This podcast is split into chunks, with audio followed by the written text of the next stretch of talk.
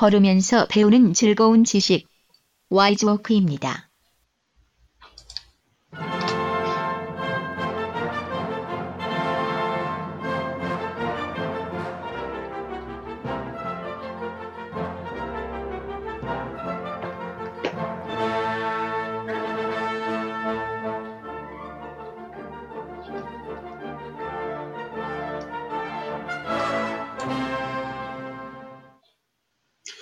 안녕하십니까. 저희는 지식 콘텐츠 제작 집단 와이즈워크입니다. 저는 PD를 맡고 있는 이충환입니다. 그리고 오늘은 성준씨 나와 계십니다. 안녕하세요. 네, 안녕하세요. 네, 그리고 선혜씨도 나와 계십니다. 안녕하세요. 안녕하세요. 예. 오늘은 저희가 저성장에 대해서 얘기를 해보려고 하는데요. 저성장이란 얘기 많이 하죠. 그러면서 주식 얘기도 있고 집값 얘기도 있고 여러 가지로 있는데, 저성장이라는 사실 자체는 여러 가지 통계 자료나 이런 걸로 확인을 할 수가 있고요.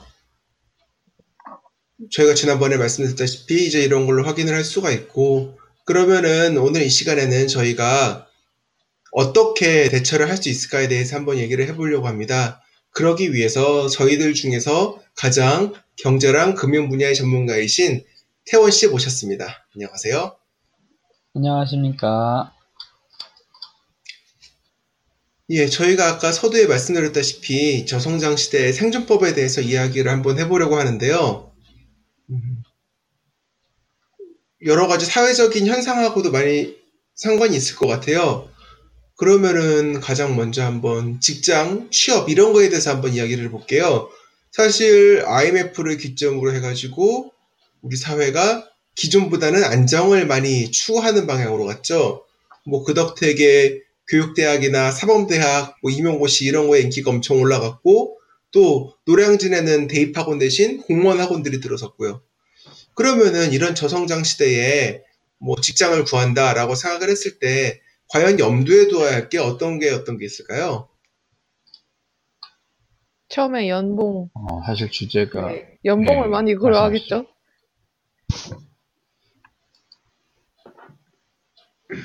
그죠. 네. 근데 연봉을 많이 준다 그래도 일찍 잘리면은 의미가 없지 않을까요? 그래서 근속연수, 고용 안정성 이런 것도 지표로 나와 있는 걸로 알고 있어요, 요즘 다.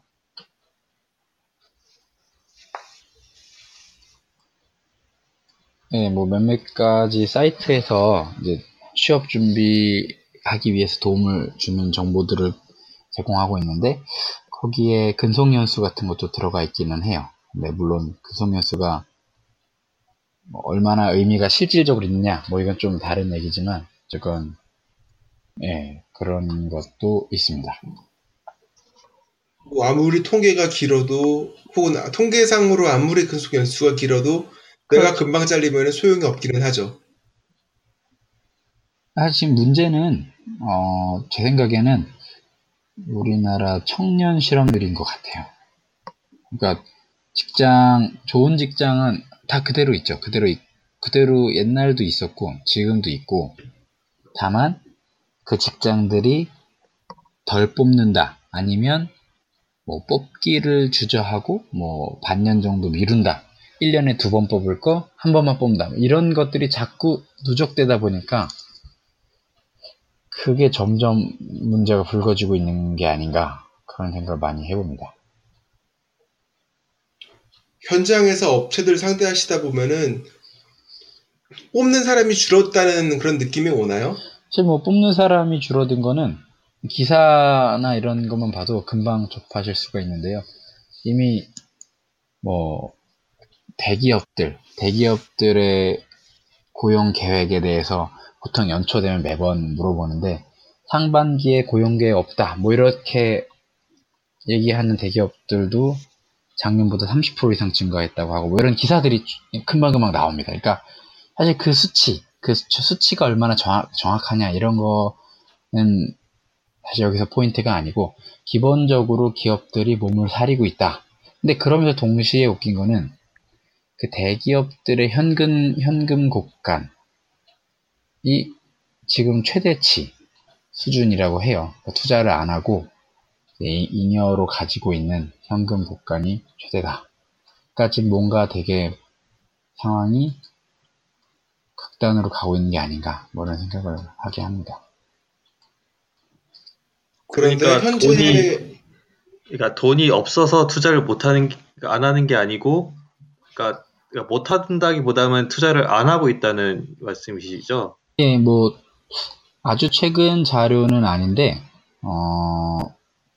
나름 이렇게 어떤 의원실에서 나온 자료예요. 근데 상위 10개 대기업 기준으로 최근 8년 동안 현금 유보한 현금성 자산이 뭐 6배 이상 올랐다. 뭐 이런 자료도 나와 있고 한데, 이게 되게, 뭐 그럴 수도 있지라고 할 수 있어요. 사실. 뭐 사기업이니까. 근데 우리 경제 3 구성원 우리 알잖아요.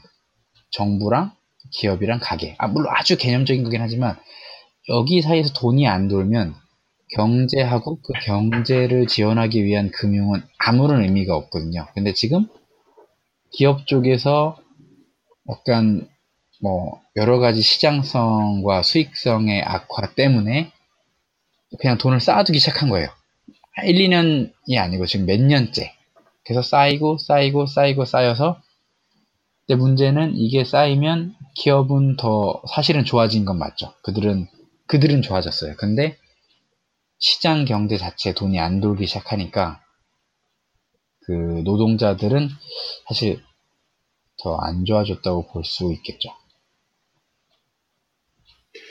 기업에서 현금을 쌓아놓고 있으면은 원래 회계상으로는 손해가 아닌가요? 이론적으로는 그 돈을 투자를 해가지고 더 큰 이익을 가져와야 하는데, 이게 쌓아놓는다고 돈끼리 잡을 붙여가지고 돈을 낳는 건 아니잖아요. 일단 여기서 현금을 쌓아놨다고는 하는데 이제 회계상 얘기인 거고, 실제로 현금, 그러니까 진짜 현금을 쌓아놓은 건 아니고 현금성 자산, 그러니까 즉 가치가 금방 환가될 수 있는 자산 등을 가지고 있는데, 이런 것들을 예금이나 단기성 투자를 하기 때문에 한 푼도 더 증가하지 않는 거는 아니고요. 근데 다만 옛날보다 어설프게 투자했다가 손해볼 가능성이 커졌으니 아예 신중하게 한두 건만 하자, 뭐 이런 뉘앙스다라고 저는 파악하고 있습니다.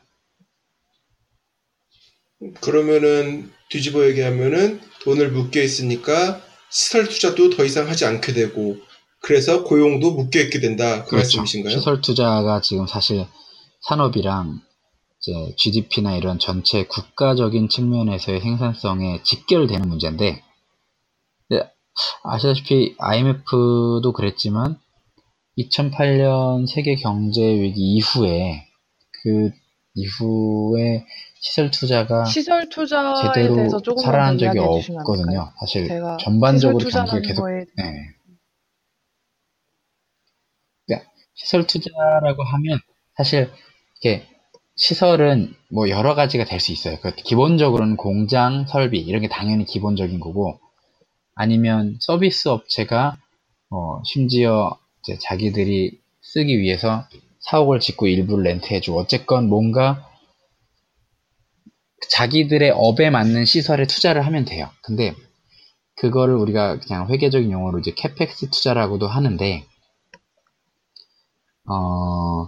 그게 중요한 이유는 투자란 거는 우리 개인들도 그렇잖아요. 돈을 넣어서 결과적으로는 그 이상의 가치를 받기 위해서 하는 거지, 그냥 재미로 아니면 경험 삼아 어디 여행 가는 거를 우리가 투자한다고 하진 않잖아요.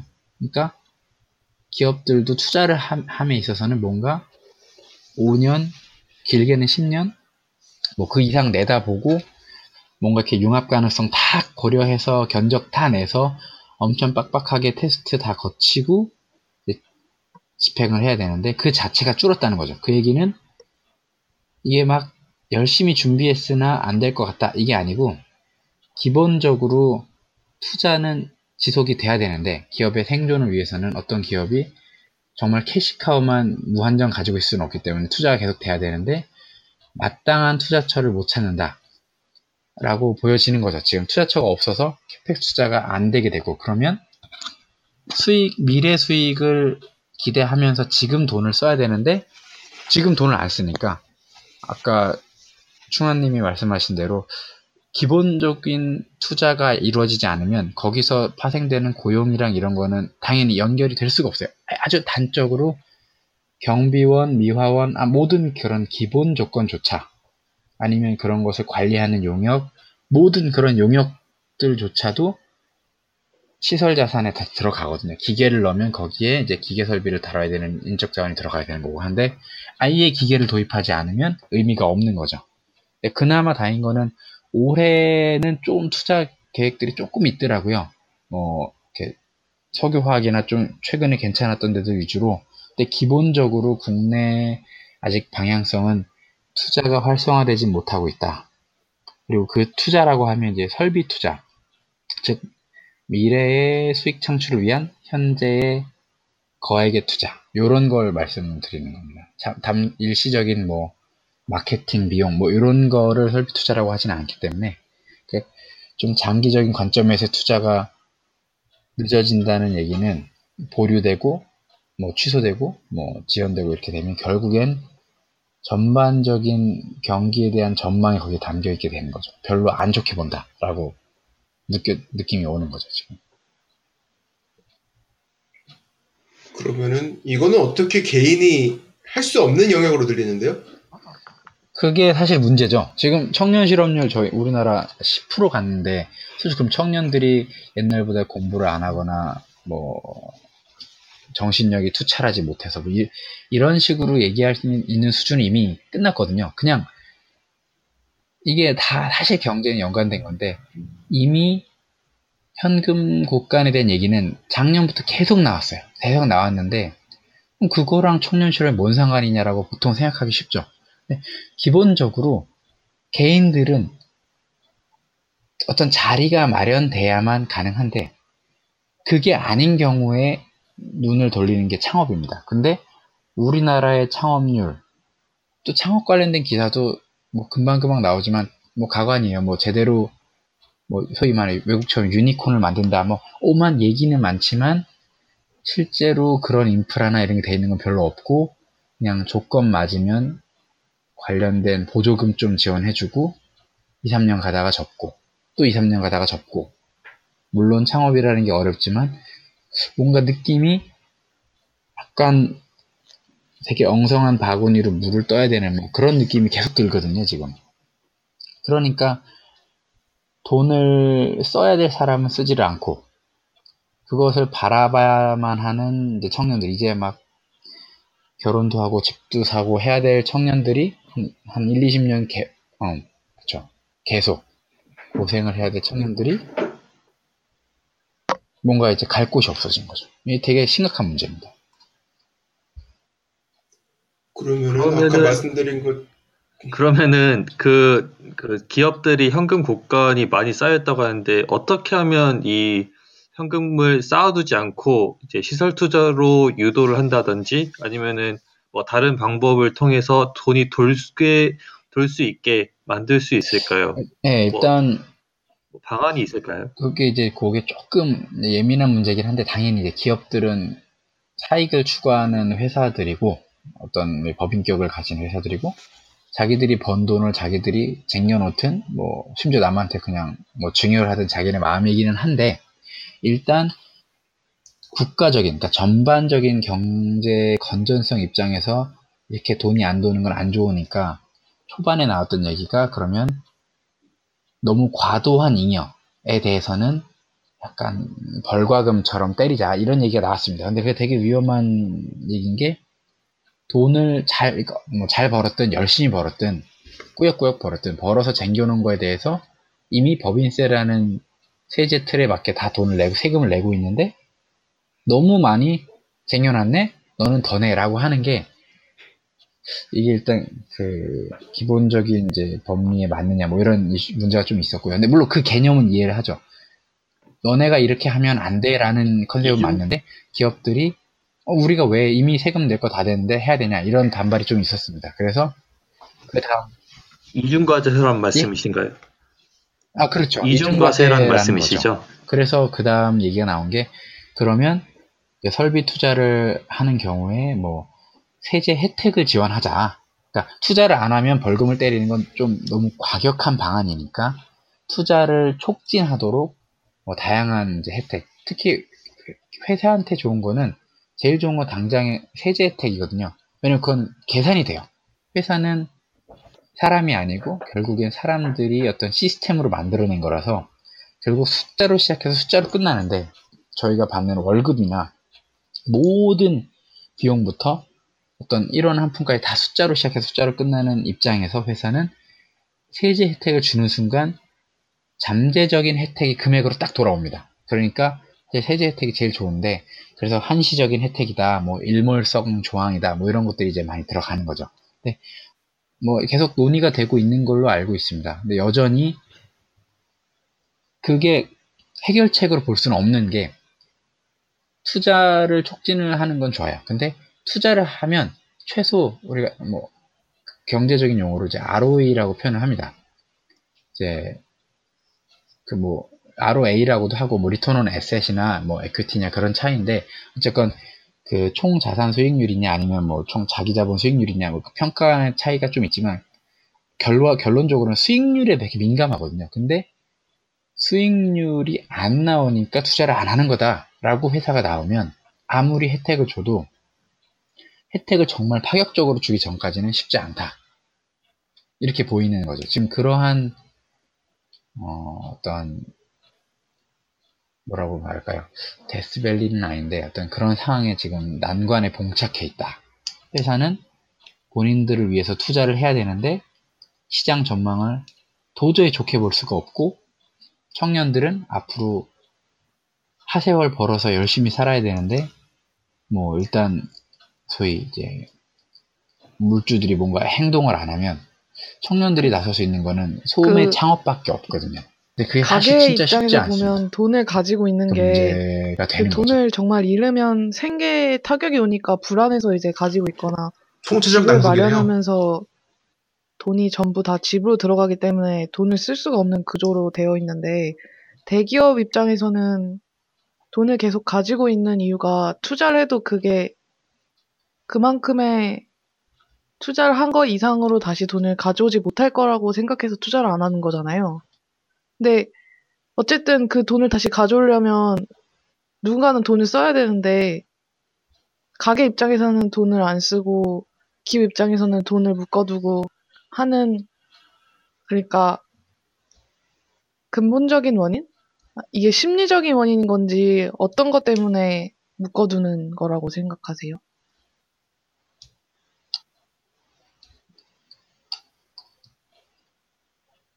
네.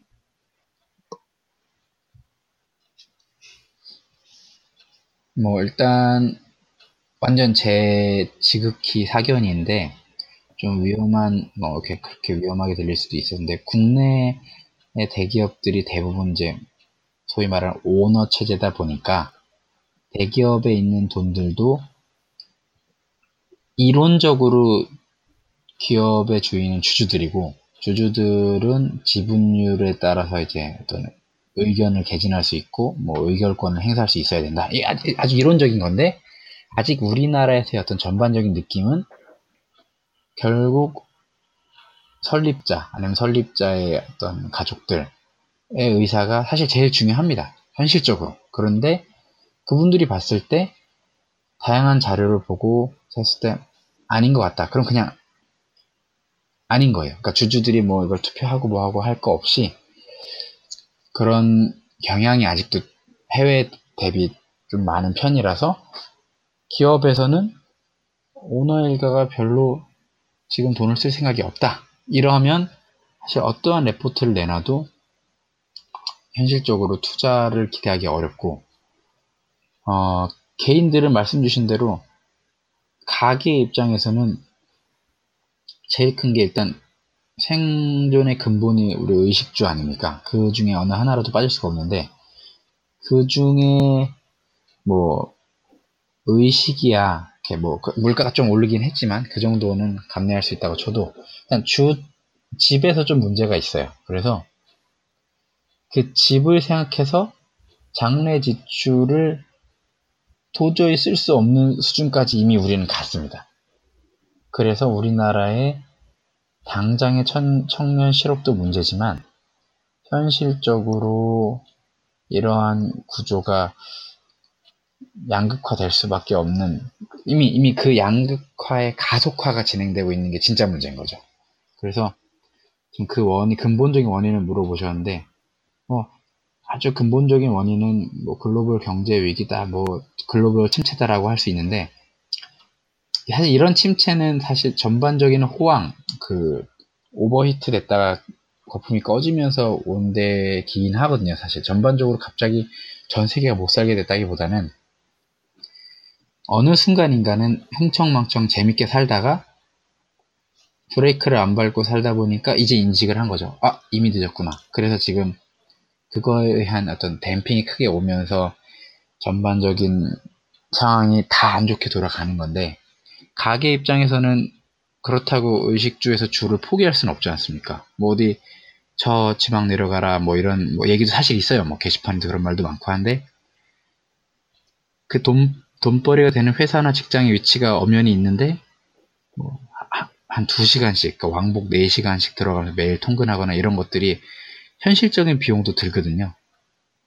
그런 것들의 문제가 지금 겹쳐 있어서 가게는 이미 손발이 묶였다고 볼 수 있고, 기업의 입장은 손발이 묶이진 않았는데 이제 본인들이 굳이 애써서 벌어놓은, 소위 오나 입장에서 엄청 대단하신 분들이 열심히 벌어놓은 돈을 어디다 이렇게 대충 이렇게 후루룩 이렇게 말아먹는 거 생각보다 쉽거든요. 어떤 사업을 벌렸다가 잘 안 돼서 몇백억, 몇천억 날아가는 거 쉬우니까 인수합병을 하려고 그래도 되게 신중하게, 그 전반적인 시장이 안 좋으니까 어떤 평가 레포트나 이런 것도 또 수익률이 리턴이 좋지 않고, 그럼 리턴이 좋지 않으면 느낌에 이거 그러면 나중에 합시다, 이렇게 되기가 쉬운 거죠. 왜냐면 우리는 이미 과거 10년 전 리턴이 좋은 시대에 살았거든요.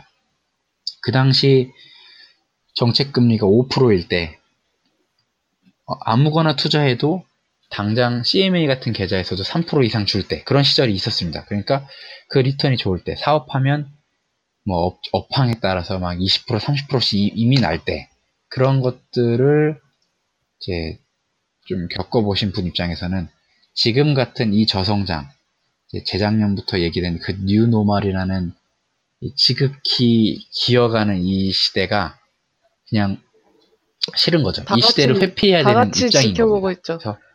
일단 지켜보기 전략, 이런 것도 사실 전략에 있기는 있거든요. 굳이 지금 써서 손에 피를 묻히느니 그냥 기다리겠다, 이런 전략이 있는데, 그래서 문제가 심각한 겁니다, 지금.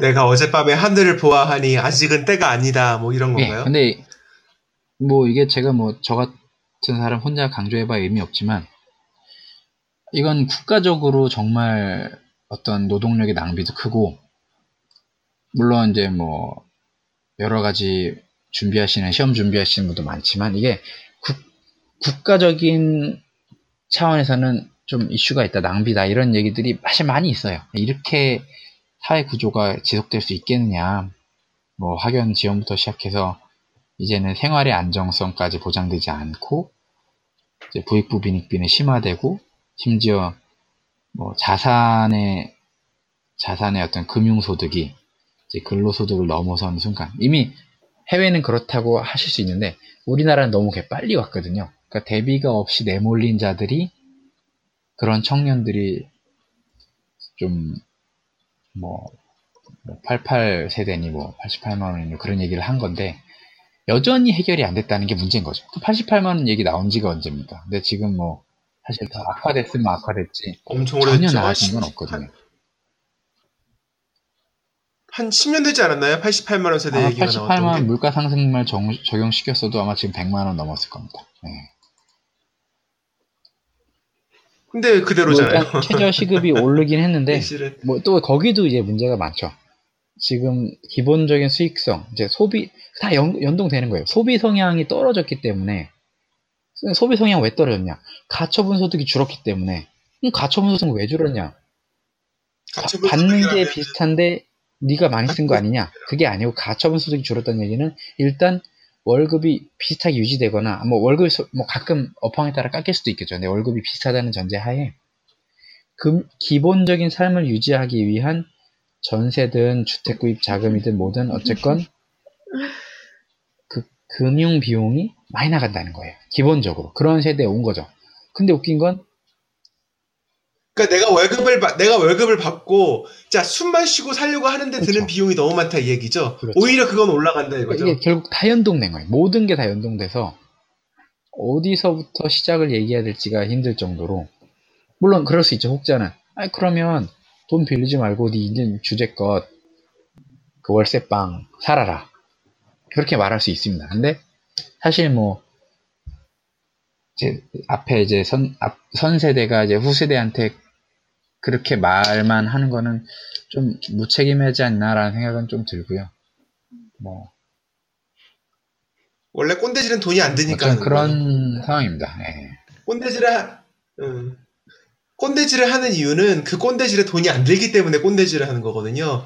만약에 꼰대질 할 때마다 뭐 10만 원씩 줘야 한다. 그러면은 입 담을 사람 많아요. 그렇죠, 아까 얘기 나왔던 그 3요소 중에 이제 기업은 뭐 손발은 묶이진 않았지만 뭐 투자할 생각이 없고 가게는 부동산 때문에 손발이 묶여있는 상태고 그러면 이제 남은 건 이제 정부밖에 없는데 그러면 정부가 이런 상황에서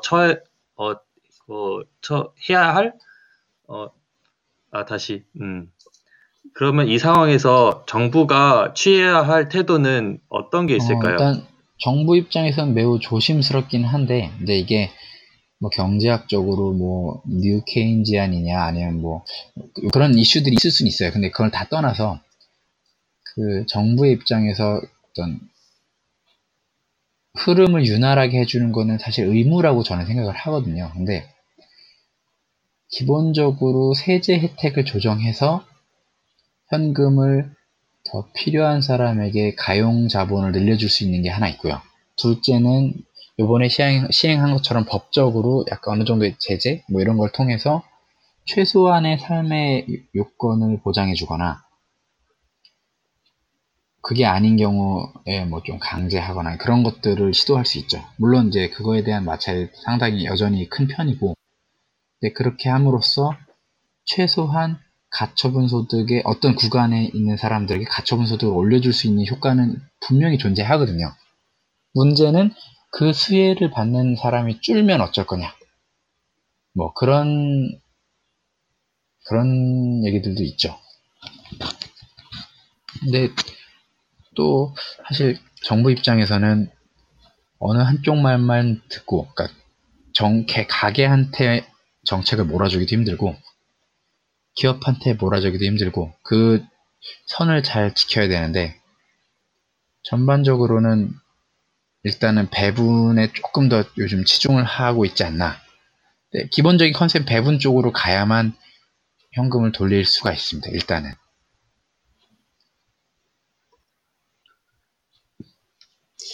옛날에 재벌 1세대들이 엄밀하게 말하면 그러니까 옛날 재벌 1세대들이 어떻게 보면은 미화된 모습이죠. 이제 본인들의 자서전을 쓸 때 항상 도전 이런 거에 대해서 방점을 찍은 이런 얘기를 했단 말이에요. 그리고 그 사람들 대부분이 죽고 지금은 한국의 재벌들은 거의 다 2세대 혹은 3세대예요. 그런데 아까 뭐 리스크랑 리턴 얘기 하셨지만 돈을 벌려면 위험을 무릅써야 하는 거잖아요. 그런데 어떻게 보면 이렇게 볼 수도 있다는 거죠. 지금 재벌들은 별로 돈이 아쉽지가 않은 거잖아요. 왜냐하면 돈이 아쉬우면은 투자를 하고 모험을 해서라도 돈을 벌어야 할 텐데 그럴 생각을 하지 않고 지출을 줄이는 거죠. 지금 이대로도 먹고 살만하다고 판단을 하는 거잖아요. 재벌들의 입장에서는. 뭐 사실 먹고 살죠. 예, 뭐 그렇죠. 저희랑 같나요? 먹고 사는데 일단 맨날 뭐 그런 아니면 뭐 이런 언론 통해서 이런 얘기 하죠. 해외로 나가버리겠다. 뭐 해외 나갔다가는 무슨 일이 벌어질지는 본인들이 상상하는 게 좋을 텐데, 좀 그래가지고 이런 위험 회피가 좀 도를 넘었다라는 시각도 조심해야 될 게 어느 정도는 있는 것 같거든요. 우리가 어떤 판단하고 이제 평가를 할 때 있어서, 물론 뭐 개인의 판단은 자유지만, 일단 상대방, 그러니까 기업 입장에서도 충분히 이미 이제 고생해서 어떤 위치에 왔으면 그 다음 비전을 위해서 전략을 달리할 수 있는데 그 사이에 숨고르기를 하겠다, 뭐 이렇게 사실 전략적으로 생각할 수 있거든요. 근데 우리들이 그걸 너무 이렇게 매도하는 거 아닌가 하는 생각도 들긴 하는데, 그 부분은 조금 예민할 수 있습니다. 마치 요즘 핸드폰 엄청 좋아졌잖아요. 어떤 뭐 브랜드를 막론하고. 그러면 옛날에야 뭐 보조금이네, 뭐 불법 보조금이네 해서 핸드폰이 조금씩 자꾸 계속 티가 나게 좋아지는데, 돈을 많이 주니까, 보조금을 주니까 그럼 2년이면 바꾸지 뭐 이랬지만, 요즘 제가 본 기사들이나 제가 실제로 느낀 것들은 요즘은 이렇게 막 2년마다 막 바꾸거나 하시지는 않더라고요. 이미 얼추 쓸만하고 이러면 정말 고장나면 바꾸거나 아니면 마음에 드는 게 나오면 바꾸는데, 옛날처럼 막 돈을 퍼주는 것도 아니고 하니까 그런 게 어느 정도 이제 세츄레이션까지는 아닌데 어느 정도 포화 단계에 오지 않았나. 아까 말씀하신 대로 급하지 않은 거예요. 그러니까 당연한 거죠. 그러니까 연봉이 예를 들어 2천만 원이신 분은 200만 원을 더 받고 안 받고가 저 같아도 중요합니다. 내 연봉의 10%를 더 준대? 이렇게 하면 더 준대? 하면 거기에 당연히 평가를 하고 이거에 대한 리스크나 투자가 얼마나 이렇게 빡센 건가 봐야 되지만, 예를 들어 연봉이 한 6천쯤 돼요. 그러면 6천인 사람은 200만 원을 더 준다 안 준다가 그 변량이 느껴지는 어떤 그 역치가 크지 않은 거죠. 그래서 뭐 굳이 뭐 당장 급하지 않은 사람 입장에서는 200 더 주는데 더 고생시키는 거 아니야 혹시 더, 이렇게 생각을 하기가 쉬운 거죠. 그러니까 기업 입장에서도 이미 지금 잘 생존해 있는 기업들은 뭐 IMF도 거치고 뭐 외환위기도 거치고 하면서 이제 그 금융위기도 거치고 하면서 다 어떻게든 버티고 이래저래 막 통폐합하고 M&A 하고 한 건데, 지금 경제가 이렇게 바닥을 찍고 이제 턴어라운드를 할까 말까 하는 시점에서 과감한 결단을 내리기는 쉽지 않은 거죠. 물론 이제 최근에 그렇게 결단을 내려서 2, 3년 전에 대박난 모 대기업의 사례도 있는데, 뭐 그래 지금 이제 반도체가 한참 최고 호황을 맞이하고 이럴 때 많이 기사화되기도 했는데, 대부분의 기업들은 여전히 약간 몸을 사릴 수밖에 없는, 이미 기본은 다 했고 이제 보너스를 위해서 너무 오버하면 안 된다. 물론 이제 표현은 뭐 생존은 뭐 도전은 생존이고 이렇게 말은 하시지만, 가진 걸 지키는 것도 자기네 어떤 역할이다라고 생각하시기 때문에 좀 그렇게 봐야 되지 않을까. 애매한 면이 있죠.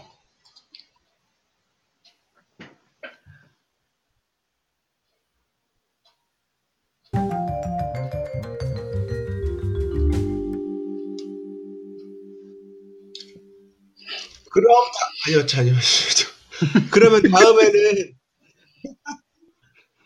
그러면 다음에는 한번 저축에 대해서 알아보려고 하는데요. 옛날에는 저축이 미덕이었잖아요. 뭐 그래서 벤처업에 직장 갔으면은 적금 통장부터 만들고요. 근데 그때랑은 이제 시대가 많이 변했죠. 뭐 얼마 전에 했던 드라마 응답하라 1988에 보면은 그 당시에 성동일 씨가 하던 회사 중에서 이게 나왔었죠. 이게 금리가 20몇 프로밖에 안 되기는 하지만 이라는 무시무시한 그런 대사가 나왔는데, 그때랑은 시대가 많이 바뀌었다는 거죠. 30년이나 지났으니까요.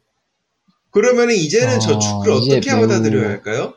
현실적이고 중요한 이슈인데, 사실 그거 되게 놀라운 사실이에요. 저도 문득 생각해보면 IMF 시절에 그냥 집 앞에 은행 왔다 갔다 하면서 막 붙어있던 걸 얼핏 보면, 막 그때 이제 제일은행이 집 앞에 있었는데 막 15% 뭐 이런 식으로 막 15.6% 뭐 이런 게 아직도 기억이 나요. 그래서 그게 당연한 것 같이 생각을 했었고, 그 당시 달러 2,000원 넘었었고, 뭐, 엔화도 막 1,500원 얼마 갔었고, 막, 왜냐면 그 전년도에 어릴 때 학교에서 뭐, 일본 여행을 갈 때, 제가 학교에서 엔화를 바꿨었는데, 중학교 1학년 때 800원 정도에 바꿨었거든요. 근데 그러고, 한 2년 정도 지나니까, 96년부터 한 2년 지나니까 갑자기 된 그런 일들이 벌어졌었는데, 이제 핵심은 그거죠. 그때 보던 숫자들을 아시는 분들이 이제 지금을 느끼는 거는 이제 저희보다 더 심한 거죠. 그러니까 저희가 봐도 지금은 별로 이렇게 이거는 참 재미없다. 뭐 이렇게 해서 뭐 얼마 늘겠냐. 뭐 월급쟁이 분들은 알잖아요. 이 시기쯤 오면 이제 뭐 임금 협상 해가지고 얼마나 소급해줄지 임금 상승분 뭐 얘기하고.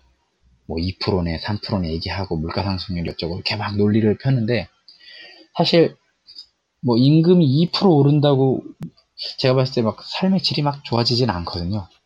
그러니까 뭔가 돈을 투자해서 티나게 좋아지려면 보통 우스갯소리 더블 디짓이 돼야 돼요. 그러니까 두 자릿수 이상의 수익률이 나와야 투자한 보람이 있는 건데, 이제 그러한 기회들은 거의 지금 사라진 상태죠. 그리고 그런 것들을 인지하기 시작한 게, 사실 모두가 당장 다 막 위기다, 망한다, 뭐 죽는다, 뭐 힘들다 이러면 뭐 아이고 이거 금리가 너무 낮아 이런 얘기 할 처지가 아니거든요. 근데 2015년쯤 되니까 앞에 다 지지고 볶고 터지던 게 이제 얼추 몇 년 동안 이제 다 막 정리가 됐어요. 뭐 14년 뭐 더블 DB 오네 만에 하다가 어쨌건 그렇게 심각한 위기는 다시 오지 않고, 뭐 그리스 사태부터 막 오만 뭐 문제들을 다 겪고 나서 안정화되기 시작한 게 15년 말부터거든요. 그러니까 이제부터 큰 이슈는 없네.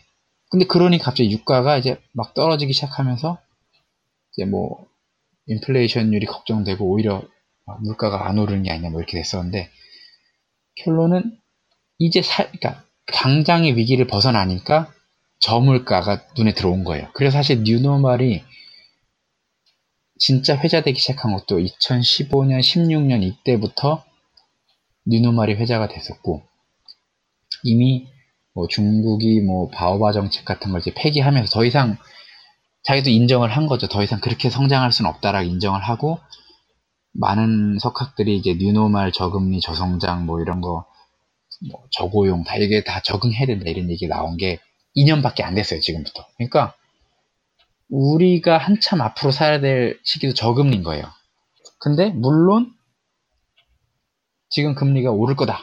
뭐 그건 자명하죠. 누구나 다 100이면 99명은 금리 오를 거라고 할 겁니다. 근데 지금 기준, 옛날 기준은 지금 아무리 올라봐야, 제가 그때 말씀드린 대로 5년, 6년 전에 저희 기준금리 5% 갔었어요. 근데 지금 우리가 아무리 뭐 1년에 2번 올린다, 뭐, 총재가, 뭐, 40년 만에 연임이 됐다, 뭐, 다양한 변수들 중에서 아무리 금리가 올라도 내년 이맘때 올 때까지 4번, 그러니까 1% 이상 오를 수가 없거든요, 경제 구조상. 절대로 불가능해요.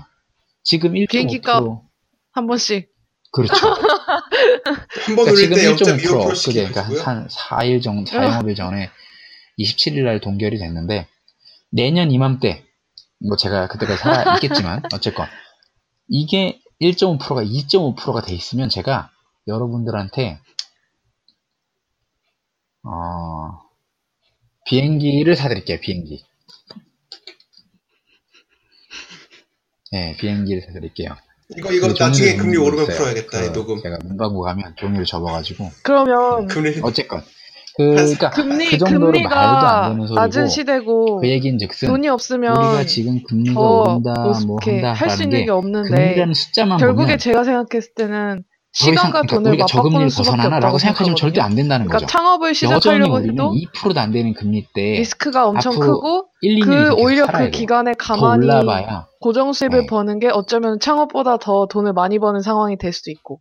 근데 이렇게 가다 보면 아까 말씀하신 대로 저금리 시대에 기어가는 거와 별반 다를 게 없기 때문에 그 사람들이 번 돈이 다시 묶이고, 그럼 이런 식으로 계속 가는 것도 맞습니다. 그렇지만 저는 이렇게 자석이 돈을 위천장에서 다 빨아들이고 있는 듯한 느낌이 들거든요. 그러면서 이제 전부 다 이제 다 이렇게 고령화가 되고 그런 시대가 되면 어떻게 되는 건가요? 그러니까 저성장이라고 할 수도 없는, 네.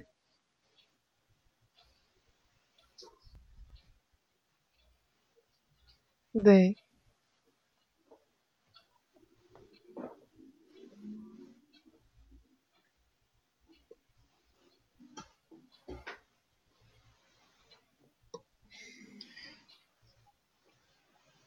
일단 저성장은 사실 아직 우리 같은 세대한테만 불행한 거고, 이미 자산이 있으신 분들은 저성장 개의치 않으세요. 사실 전혀 뭐 그분들은, 그러니까 기본적인 개념이 저성장일 때는 이건 쉬어가는 시대다, 그냥 좀 뭐 저축 원금이 보장되고 약간 뭐 보너스 주면 그걸로 놀러나 갔다 오자, 이 정도의 느낌이고, 그리고 중간중간 기회를 보다가 괜찮은 사업 기회, 그게 뭐 오피스텔 빌딩이 됐든 심지어 뭐 리조트 사업이 됐든 이제 그런 것들이 이제 경제가 회복되기 시작하거든요. 이제 소비가 늘어나기 시작하면 그때 소위 돈다운 돈을 들여서 다시 아웃풋을 이제 크게 가져오는, 그러니까 그런 사이클이 다시 돌아올 거거든요. 그러니까 자산가 문제는 뭐냐면 아까 말한 대로 청년들 입장에서는 지금 뭐 자산가가 아닌데 자산가처럼 플랜을 짜면, 그 자산가가 아닌데 자산가처럼 플랜을 짜면 안 되거든요. 그러니까 그런 것들을 우리가 좀 같이 고민해 볼까. 그렇죠. 이제 시작을. 네.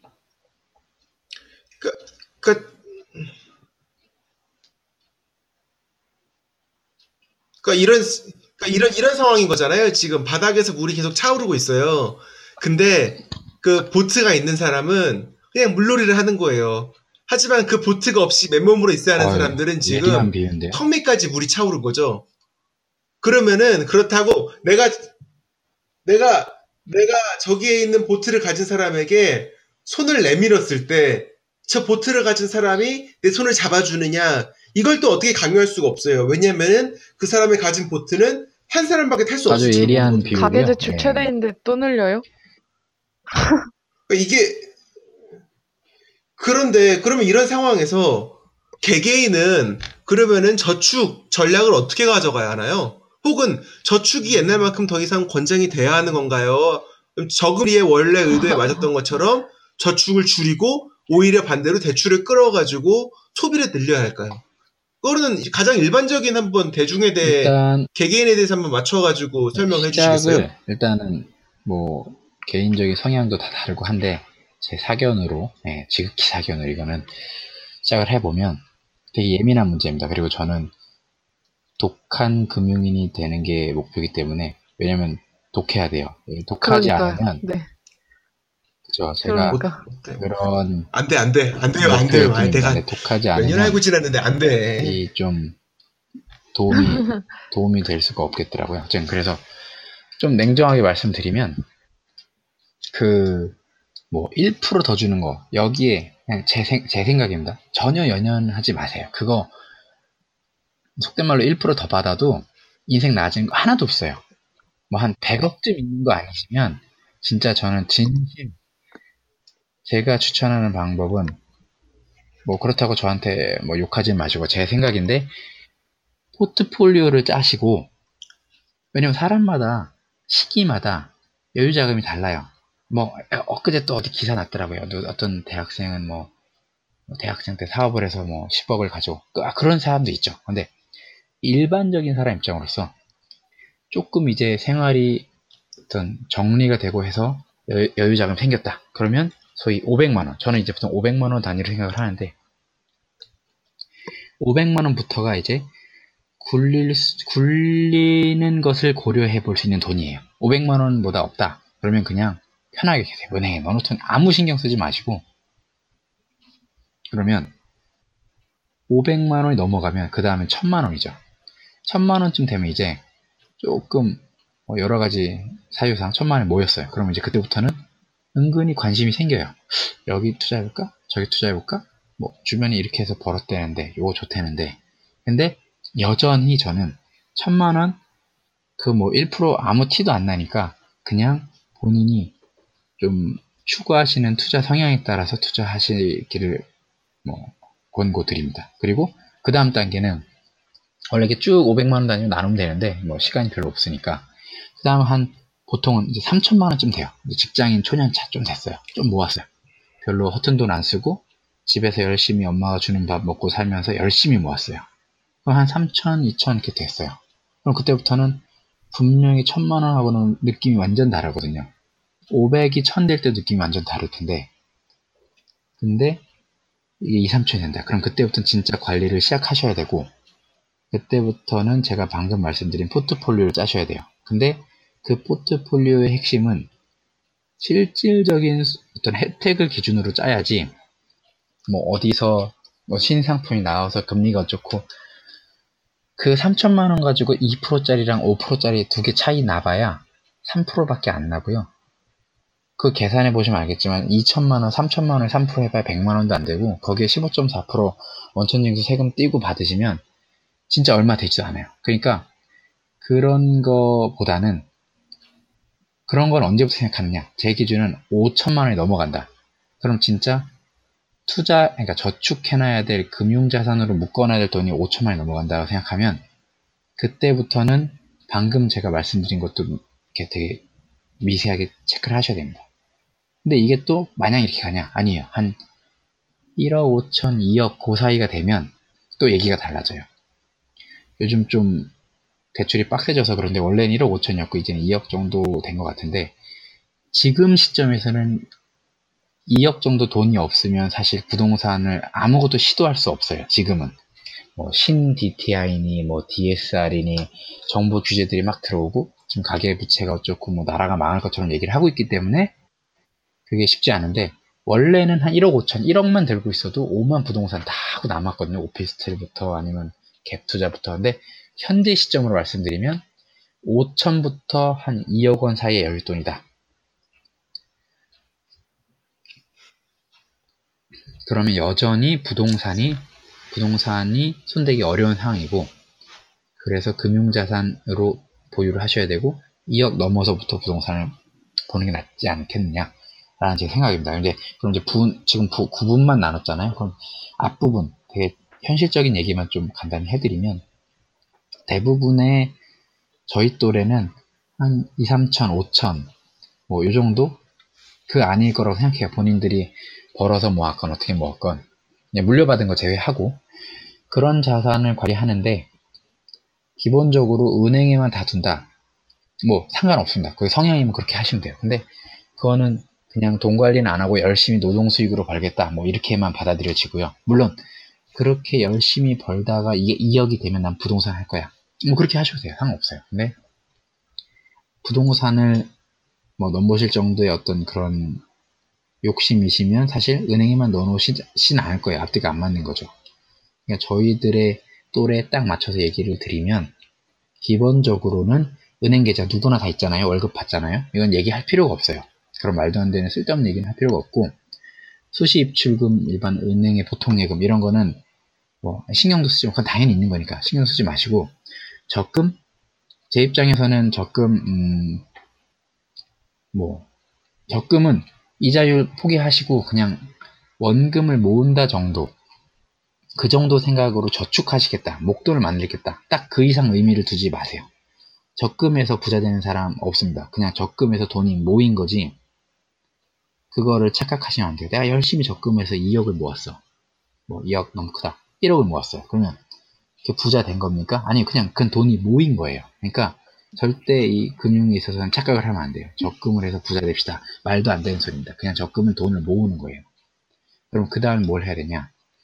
적금 개인 성향이다. 그러면 기본적으로 돈을 좀 다루려면 요즘 시대는 어쩔 수 없이 CMA 가지고 있어야 돼요.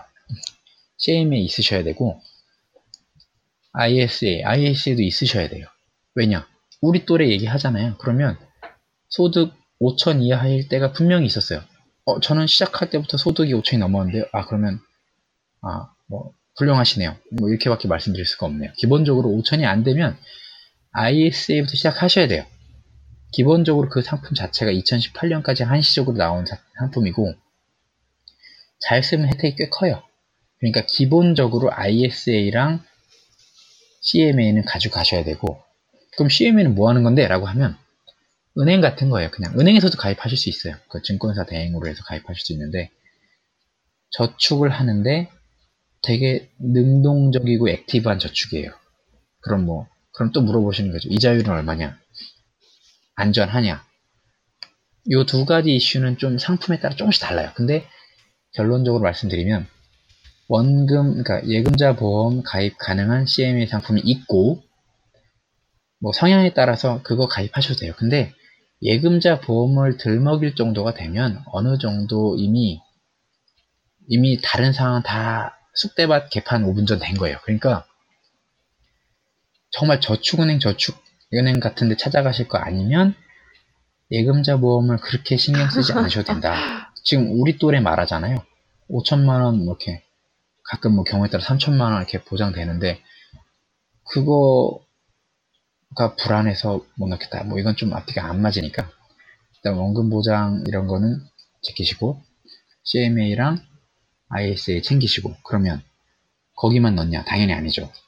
포트폴리오다 보니까 그럼 이제 좀 짭짤한 투자 상품을 찾아야 돼요. 그러다 보니까 많이 하는 게 기본적으로 주식이에요. 주식 빼놓을 수 없어요. 근데 주식 하다 보니까 심심해요. 어떤 사람들한테. 그러니까 코인판으로 간 거예요. 그러니까 주식에서도 사실 최근 2, 3년간 셀 모시기니, 모험 모시기니 이런 데들 막 300%, 그러니까 3배 이상 오르고, 그런 거 많아요. 큰 기업인데 가치가 3배 이상 올랐어요. 가능해요. 아니면 엘모, 무슨 전자, 이런 데도 막 20, 30%씩 올라요. 그렇게 큰 데인데. 당장 망할 것 같지 않은 회사도. 그러니까, 최초에 말씀드린 더블 디짓이 가능한 투자처가 주식이에요. 그러니까, 뭔가, 내가 뭘 해서 벌었다라는 느낌을 직접 받을 만한 느낌이 오는 데는 주식시장이 맞아요. 그런데, 거기에만 몰빵할 수는 없으니까, 포트폴리오를 나누라고 말씀드리는 거고, 그리고 이제 돈이 자꾸 커져요. 그러면 사실 주식 부담스러워요.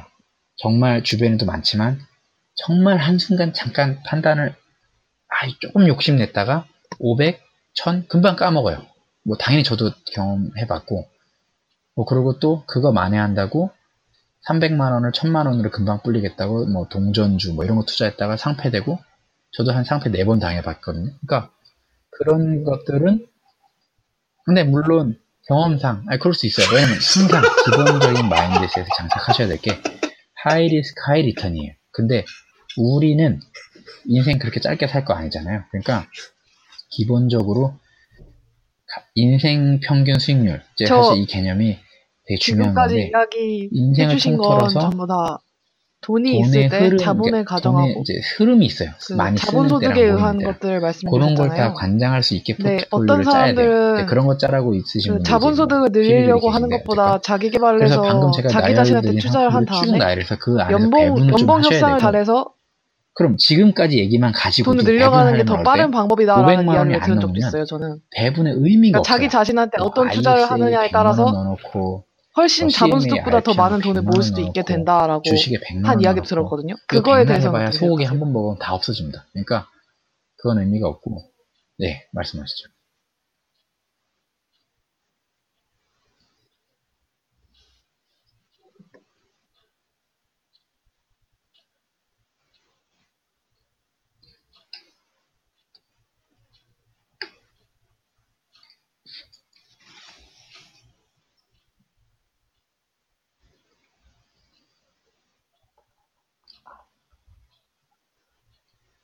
그거, 예.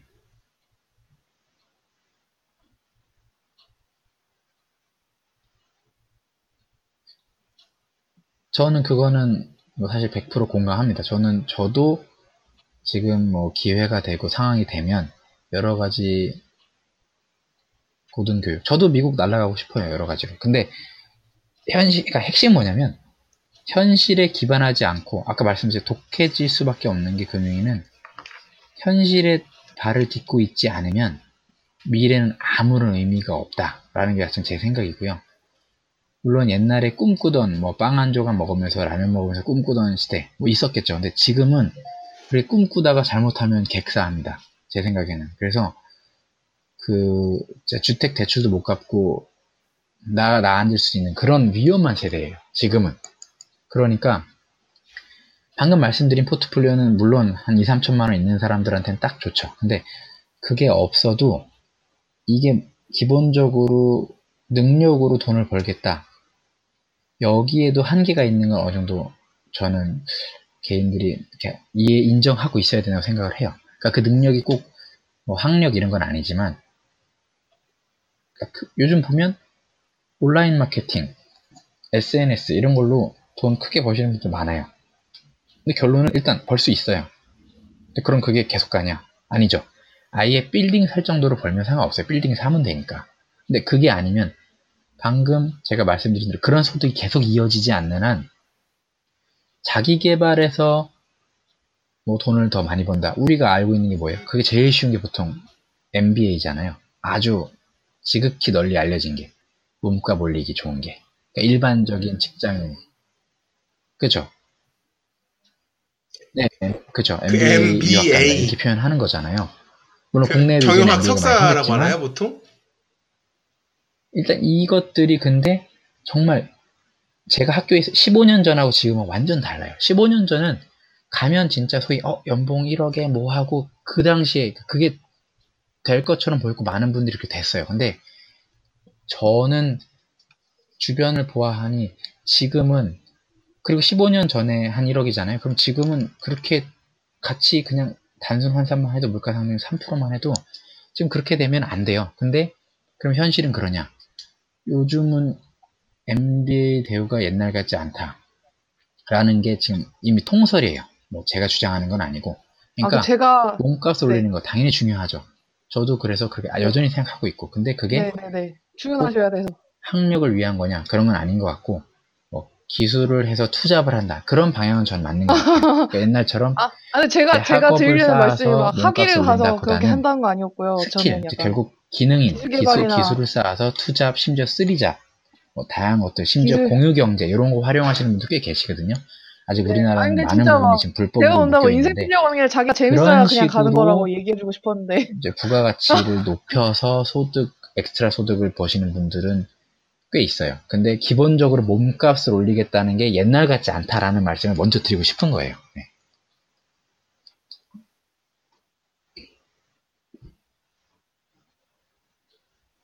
오케이, 일단 여기서 커트 할게요. 왜냐면은 한국 시간이 지금 일요일이어가지고 애들이 출근해야 돼요. 그래서 알겠습니다. 이거 그냥 이어가지고 다음 주에 계속 할게요. 그냥 기억해 놓으세요. 똑같이 그냥 팔 이어 붙여버릴 거예요. 그냥. 네.